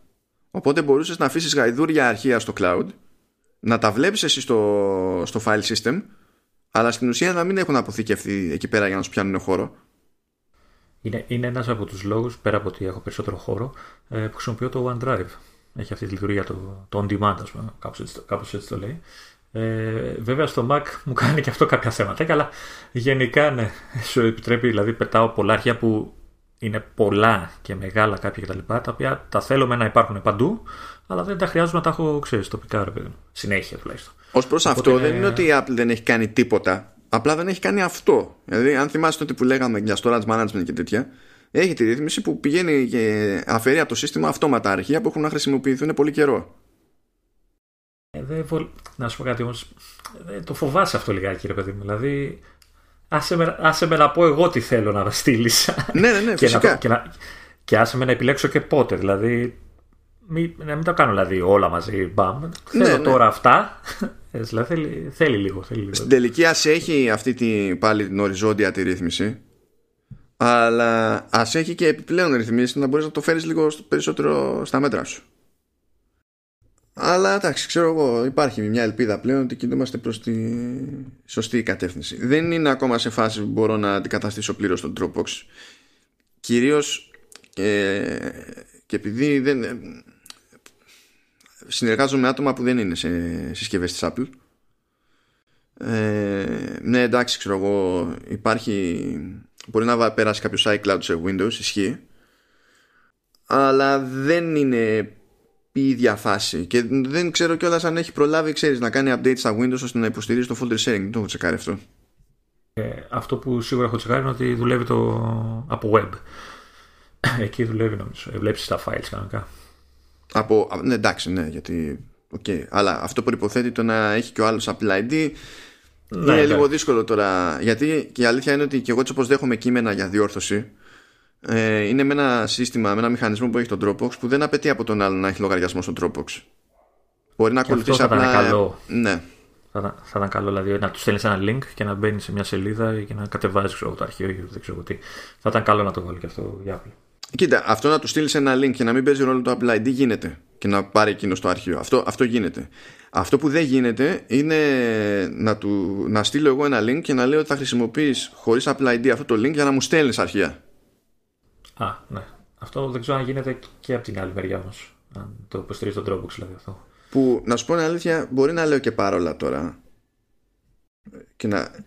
και να, και, να, και να με αφήνει να το κάνω αυτό το πράγμα αλλά ακόμη και να με αφήνει ε, σε εκείνη την περίπτωση υποχρεωτικά ο άλλος δηλαδή θα έχει μόνη επιλογή το να το κάνει μέσω web το οποίο δεν είναι πάντα πρακτικό ειδικά αν έχεις πιο μεγάλα αρχεία και οι συνδέσεις είναι λίγο off.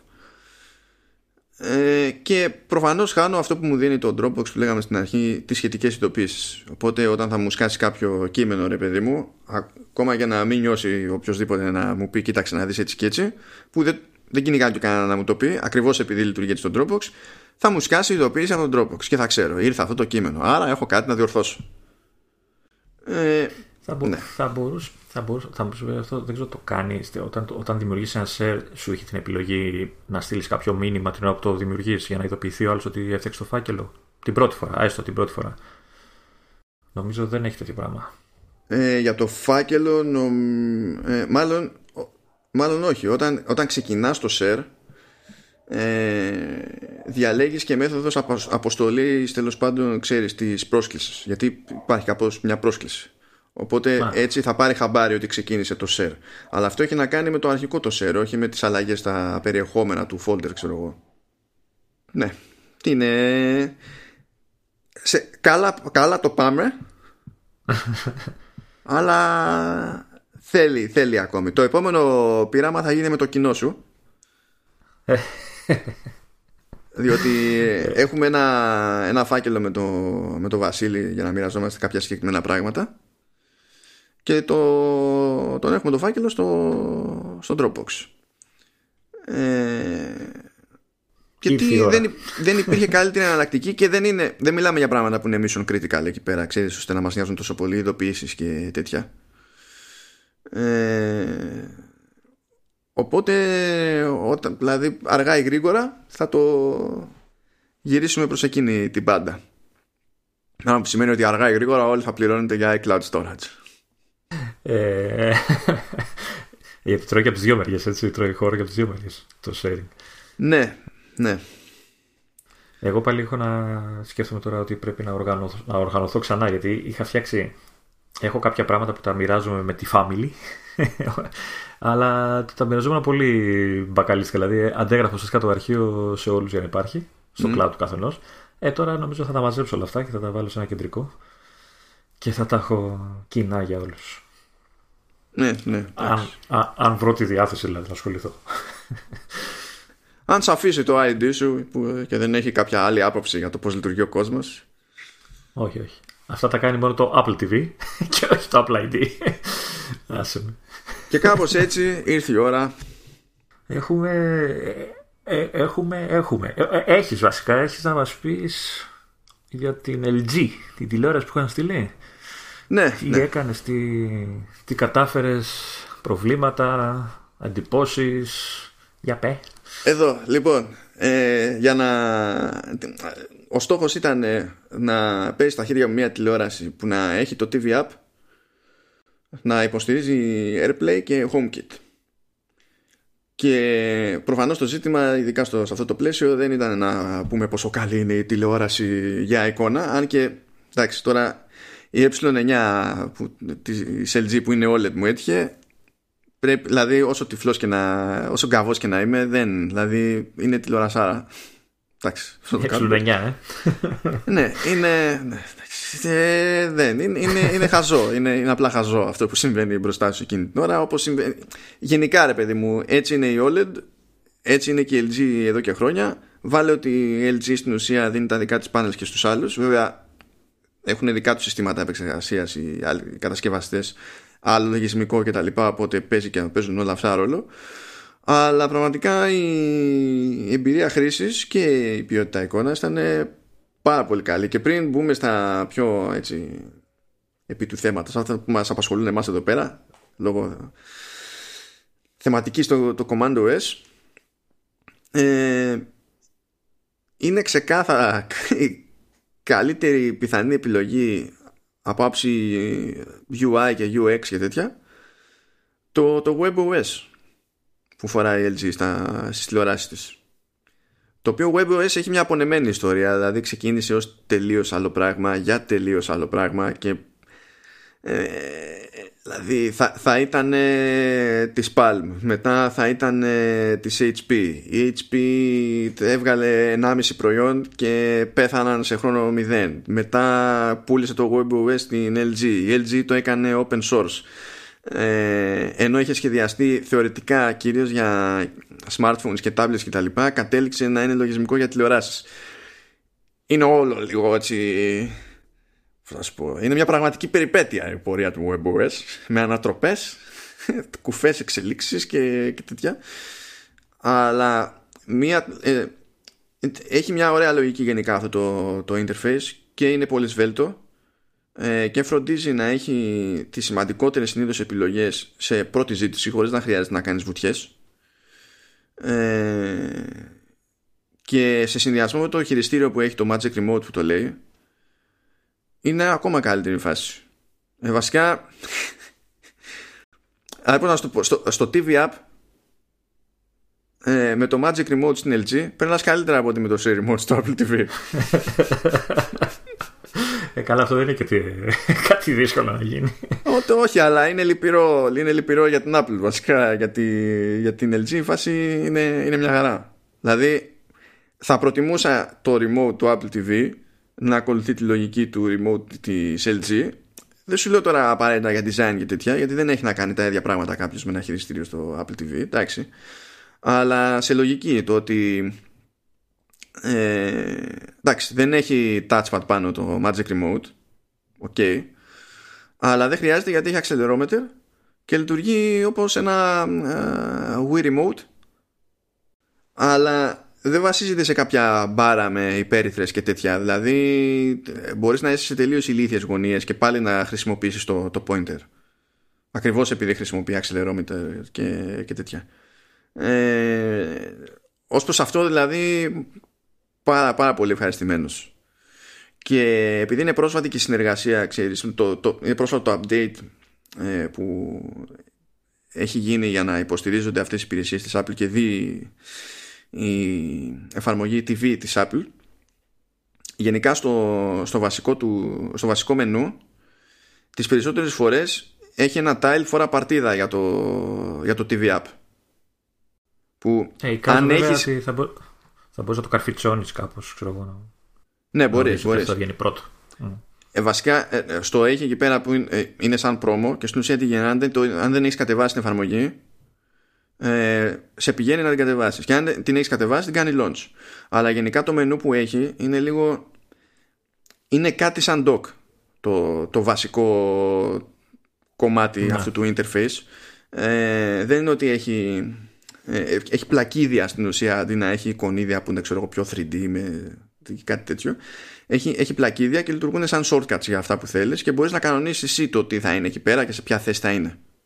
Δεν είναι ό,τι σου γουστάρει κάνεις σε αυτό και είναι μπαμ μπαμ δηλαδή μπορείς να καλέσεις ας πούμε το, το μενού αυτό με ένα πλήκτρο ε, και, να, και να πας όπου θέλεις και να αλλάξεις πηγές να κάνεις ό,τι, ό,τι σου γουστάρει γενικά η, η εμπειρία χρήσης είναι, είναι πολύ καλή ε, και είναι και πώς να σου πω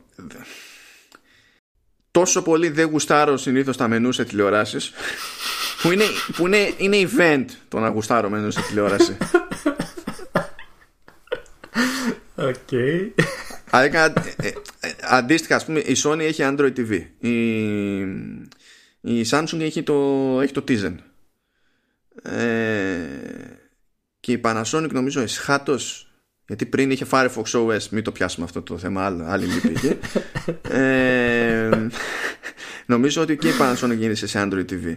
Ένα από τα μυστήρια της ζωής, ας πούμε, είναι πώς η Sony καταφέρνει να έχει φοβερούς επεξεργαστές εικόνας, πάρα πολύ καλή, πάρα πολύ καλή τελική ποιότητα εικόνας και τα λοιπά.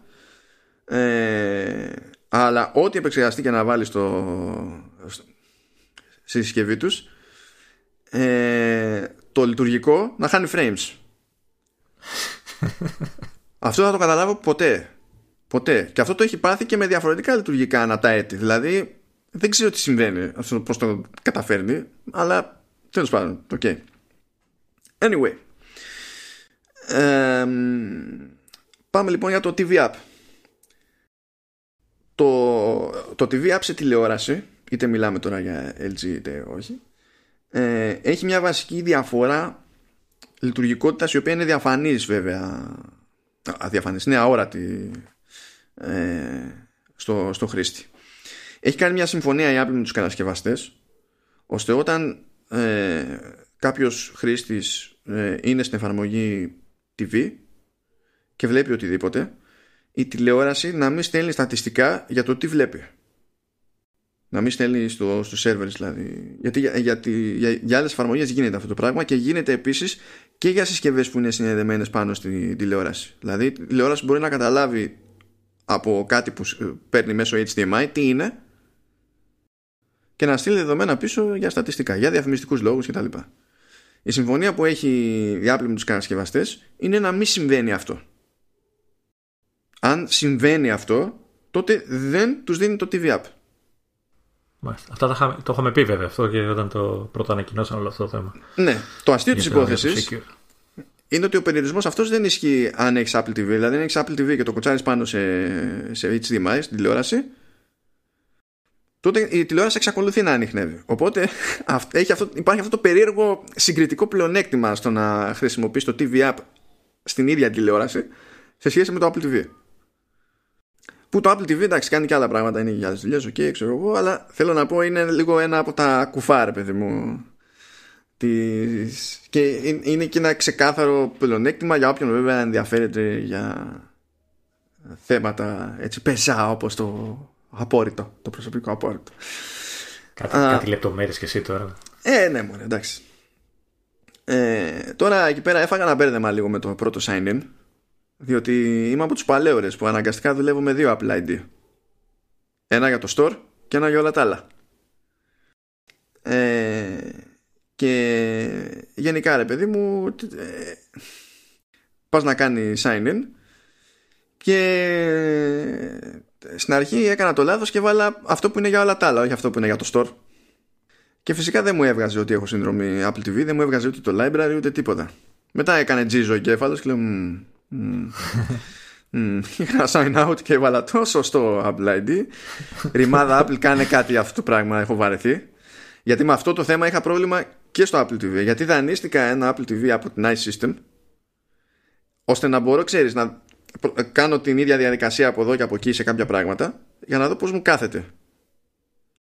Στο, στο, στο ίδιο το Apple TV ας πούμε είχα την ευκολία ότι μπορούσα να ε, να, ε, να βάλω κοντά το τηλέφωνο στο Apple TV και να το σετάρω και να περάσει τα accounts και τέτοια αλλά by default περνάει το γενικό το Apple ID όχι αυτά για τα store οπότε ανοίγω και εκεί πέρα ναι. το TV app και δεν έβλεπα αυτά που έπρεπε να, να δω.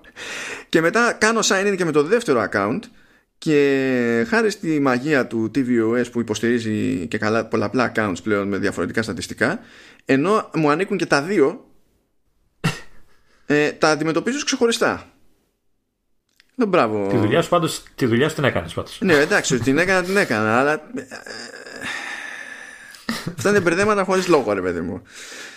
Αντίστοιχα στο στην περίπτωση του AirPlay όπως ισχύει σε Apple TV και σε οτιδήποτε άλλο σχετικό έτσι και στην LG άπαξ και έχει γίνει το update ρε παιδί μου το, στο firmware δεν υπάρχει κάτι να σετάρεις.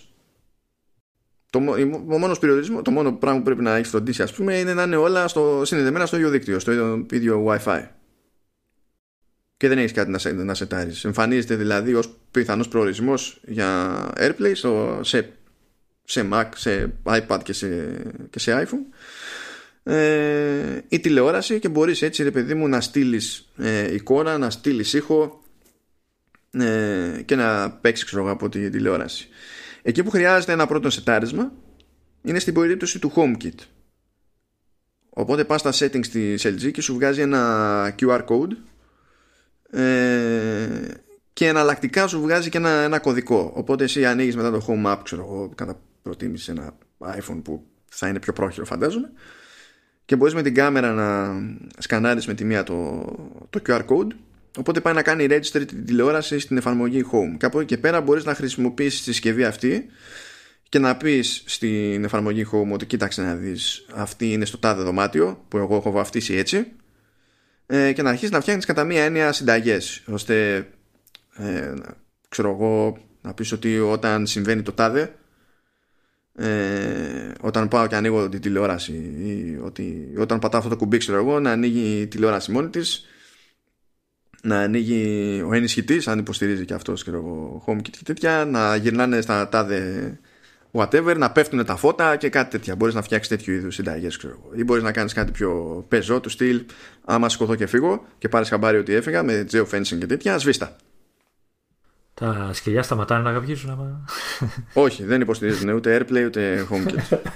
θα, υποστε... θα ήταν πιο αστείο να υποστηρίζουν AirPlay για να στέλνω εγώ τον ήχο του γαυγίσματος. Να εγώ. για να υποφέρει και κανένας άλλος, όχι μόνο εγώ. Ε, τώρα, σε, σε, πρώτη φάση, HomeKit και AirPlay δεν μου δουλέψανε. Ε, το οποίο ήταν, ε, ήταν σνάφου ε, πώς να σου πω δηλαδή πάλι εκεί πέρα λίγο με, τη, με συνεννόηση με την LG ε, έγινε απόπειρα σε άλλη τηλεόραση ίδιο μοντέλο όμως και δεν υπήρχε το, το ίδιο πρόβλημα. Κάτι την είδε τέλος πάντων στο πρώτο κομμάτι. Ποιος ξέρει τι, τι την είδε. Διότι δεν είχα κάνει κάτι στραβά. Δηλαδή, να, στην περίπτωση του AirPlay δεν υπάρχει κάτι να κάνεις έτσι κι αλλιώς. Το μόνο που έχεις να κάνεις είναι sign in στο WiFi σου. Που έτσι κι αλλιώς θα το έκανες, διότι χωρίς αυτό δεν θα μπορούσα να κάνω τα update για να δοκιμάσω οτιδήποτε άλλο. Ε, αλλά εντάξει, δηλαδή, αν ξέρει αυτή τη, τη τεχνική τέλος πάντων καντεμιά, που εντάξει συμβαίνουν και αυτά ε, δεν, υπήρχε, δεν υπήρχε κάποιο θέμα ε, και κανονικά υποστηρίζει τα πάντα το, το TV App και στην, από άψη εικόνα παιδί μου. Οπότε ξέρεις τηλεόραση υποστηρίζει Dolby Vision η, η Apple χρησιμοποιεί κατά κόρον Dolby Vision ας πούμε στη, στα δικά της τα θέματα σε Apple TV Plus ε, αλλά και σε πολλές ταινίες στο iTunes και τέτοια. Και προφανώς έτσι να το πούμε και αυτό στο, στο TV App από την τηλεόραση εμφανίζονται κανονικά όλες οι αγορασμένες ταινίες από iTunes, Pavla, TV App ε, έχει κανονικά το library και εμφανίζονται όλα προφανώς συγχρονίζει τις θέσεις θέασης ξέρω εγώ και την κατάσταση θέασης και τα λοιπά ε, και κανονικά όπως εμφανίζονται επιλογές στο TV App ε, για ξέρω εγώ, όπως το βλέπουμε σε άλλες συσκευές, είναι, είναι όλα εκεί. Είναι όλα εκεί κανονικά. OK. Okay. Δηλαδή είναι μια πλήρης έκδοση της εφαρμογής, έτσι. Ναι, ναι, ναι. Στην πραγματικότητα, δηλαδή, αν κάποιος έχει ένα Apple TV μόνο για να βλέπει ταινίες και τέτοια, ε, δεν υπάρχει λόγος να έχει Apple TV. Αν το έχει, επειδή ασχολείται και με το Apple Arcade, επειδή θέλει να έχει, να μου πεις εντάξει, Plex υπάρχει και στην LG και, και για WebOS. Ε, αλλά τέλος πάντων έχει κάποιες εφαρμογές που απλά δεν υφίστανται σε τηλεόραση γιατί για τον οποιοδήποτε λόγο και, και τέτοια πραγματάκια ε, τότε στην ουσία μιλάμε για πιο εξειδικευμένα σενάρια και εκεί έχει ένα νόημα να μπει στην διαδικασία να μπλέξει με Apple TV. Αν όμως το ζήτημα ήταν αυτό το συγκεκριμένο δεν χρειάζεται. Έχει ένα θεωρητικό πλεονέκτημα ακόμη το, το Apple TV σε θέματα HomeKit γιατί λειτουργεί ως HomeKit Hub που κατά μία είναι ένα κέντρο ελέγχου για τις υπόλοιπες συσκευές και σου επιτρέπει να τα διαχειρίζεσαι και μέσω διαδικτύου όταν είσαι εκτός βάσης και δεν είναι γενικά όποια συσκευή υποστηρίζει HomeKit ταυτόχρονα και HomeKit Hub αλλά πάλι εκεί πρέπει στην ουσία να σε ενδιαφέρει σε ένα βαθμό το automation ώστε να σε επηρεάζει αυτό το πράγμα, ρε παιδί μου, και να πεις ότι θα πάρω Apple TV. Ναι, είναι κάπως έτσι. Αλλά γενικά και είναι πιστή η εφαρμογή που έχει φτιάξει η Apple για, για την LG. Είναι πιστή στις εκδόσεις των εφαρμογών που έχει και η ίδια για τον εαυτό της. Δηλαδή είναι ίδιο interface, δεν αναρωτιέσαι για τα κατατόπια και τέτοια. Αν έχεις συνηθίσει σε μία μπάντα, ξέρεις ακριβώς τι έχεις να κάνεις ε, και λειτουργεί όπως περιμένεις να, να λειτουργεί ακριβώς και, και για μένα ναι Sorry. Ε, επειδή είπες ότι είναι η ίδια εφαρμογή αυτά ε, οι ενημερώσεις ελέγχονται από την Apple ή από την LG του app; Από Δηλαδή- την Apple. Γίνονται updates κανονικά. Δηλαδή δεν υπάρχει περίπτωση να δούμε αυτό που γίνονται με, τις, με, τα υπόλοιπα, με το υπόλοιπο λογισμικό μιας τηλεόρασης που μετά από πέντε μήνες έξι σταματά να ενημερώνεται το οτιδήποτε. Ό,τι κάνει η Apple θα το, θα το περνάει στην LG, σωστά; Ναι, Ή καλά. στην όποια Αυτό έτσι, τηλεόραση; αυτό έτσι όπως το θέτεις, έχει, κάποια στιγμή υπάρχει ημερομηνία λήξη. Μετά από κάποια χρόνια θα σταματάνε. Ναι. Α, Οκ. Αυτό ίσως να πεις και με Apple TV συσκευή πάλι κάποια στιγμή θα σταματήσει. Ε, ναι, ναι. Δεν γίνεται για πάντα, γιατί κάποια στιγμή θα χρειαστεί να γίνει κάτι το οποίο θα είναι τεχνικώς αδύνατο ή μπορεί να είναι ε, απλά σύμφωνο με τη λογική. Ξέρεις ότι θα είναι για τόσο παλιά τα μοντέλα που αντιστοιχούν σε τόσο μικρή μερίδα, ας πούμε, σε εγκατεστημένες βάσεις, που δεν θα έχει νόημα να κάνεις την προσπάθεια για να διατηρήσεις συμβατότητα, ας πούμε. Κάποια στιγμή το παθαίνεις αυτό και τώρα, δηλαδή σήμερα ή χτες έβλεπα μια ανακοίνωση ότι η εφαρμογή του Prime Video ε, όχι ψέματα του, οι εφαρμογές της HBO ε, θα πάψουν να λειτουργούν σε κάποια μοντέλα τηλεοράσεων και πίσω.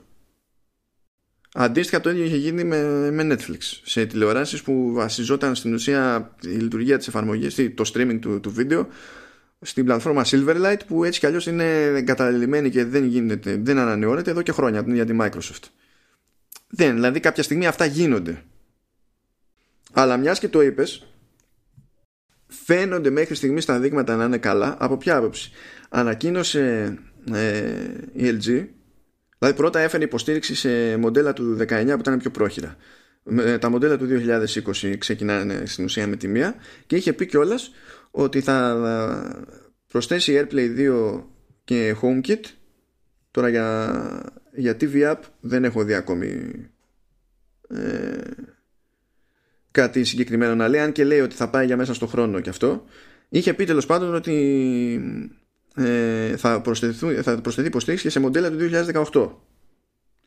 Και λέει λοιπόν ότι αυτό θα γίνει μέχρι ε, τον Οκτώβριο του 2020 σίγουρα για AirPlay 2 και HomeKit ερωτηματικό για το timing ε, για, το, για το TV App στην ουσία για τις, ε, για τις OLED του 2018 από, από B8 μέχρι, μέχρι Z8 αλλά και για κάποιες LCD που είναι από τις σειρές SK και UK δηλαδή όσο, πάει, το πάει, όσο μπορεί το πάει προς τα πίσω.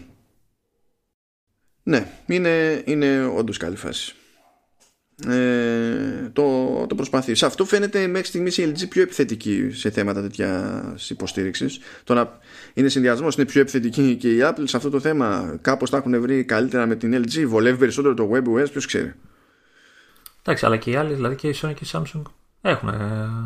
Εγώ έχω δει δηλαδή τηλεόραση με, με όλα αυτά στο Samsung βέβαια, αλλά απλά δεν ξέρω αν ε, θα ασχοληθεί να, ξέρω, να την βάλει σε πιο παλιά μοντέλα. Ή, δεν ξέρω η Samsung είχε πάρει, είχε πάρει πρώτη το TV App και για μια περίοδο ήταν μέσα στο 19 δηλαδή στην ουσία ήταν αποκλειστικό το TV App. Ε, τώρα έχει προσθεθεί καλά έχουν πάρει και αυτή η HomeKit και AirPlay 2 αντίστοιχα έχει πάρει και η Sony αλλά δεν, νομίζω ότι στην περίπτωση της LG μέχρι στιγμής τουλάχιστον ε, είναι τόσο συγκεκριμένα τα πράγματα ως προς, τα, ως προς το πόσο πίσω προσπαθούν να πάνε την υποστήριξη σε πόσο πα, παλιά μοντέλα ναι. ε, για, να, για να υποστηρίξουν περισσότερο κόσμο και περισσότερους χρήστες.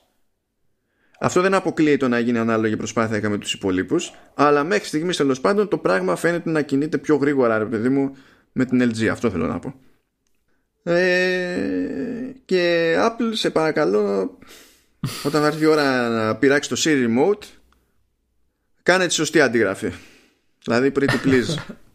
Pretty please διότι με βολεύει να έχω για λόγους δικούς μου τέλος πάντων άλλους με εξυπηρετεί να έχω ένα Apple TV το οποίο ξαναθυμήθηκα και καραδιαπίστωσα με το δανεικό από την Nice System που είχα για τη δοκιμή.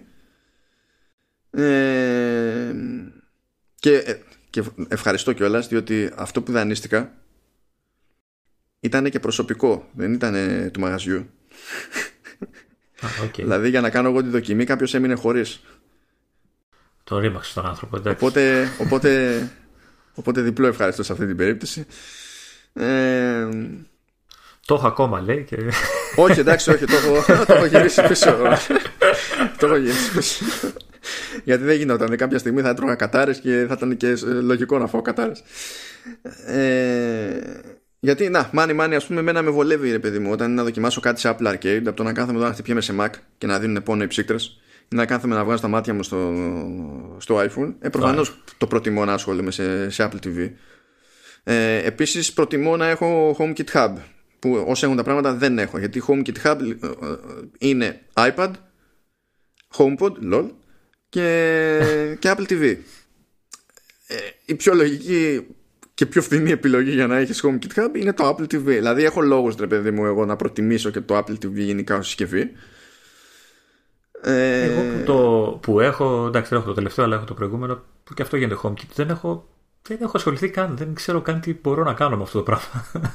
Εντάξει. να συνδέσω ότι... ε, θέλει, θέλει, θέλει ενασχόληση για να μπεις στη διαδικασία και θέλει και λεφτά έτσι να πεις ότι ασχολούμαι και επενδύω σε λάμπες, σε συναγερμούς και τέτοια πραγματάκια. Πιο πολύ θα με ενδιαφέρει βασικά, ξέρεις, ένα πιο σύγχρονο σύστημα συναγερμών στις περιπτώσεις. Εμένα δηλαδή.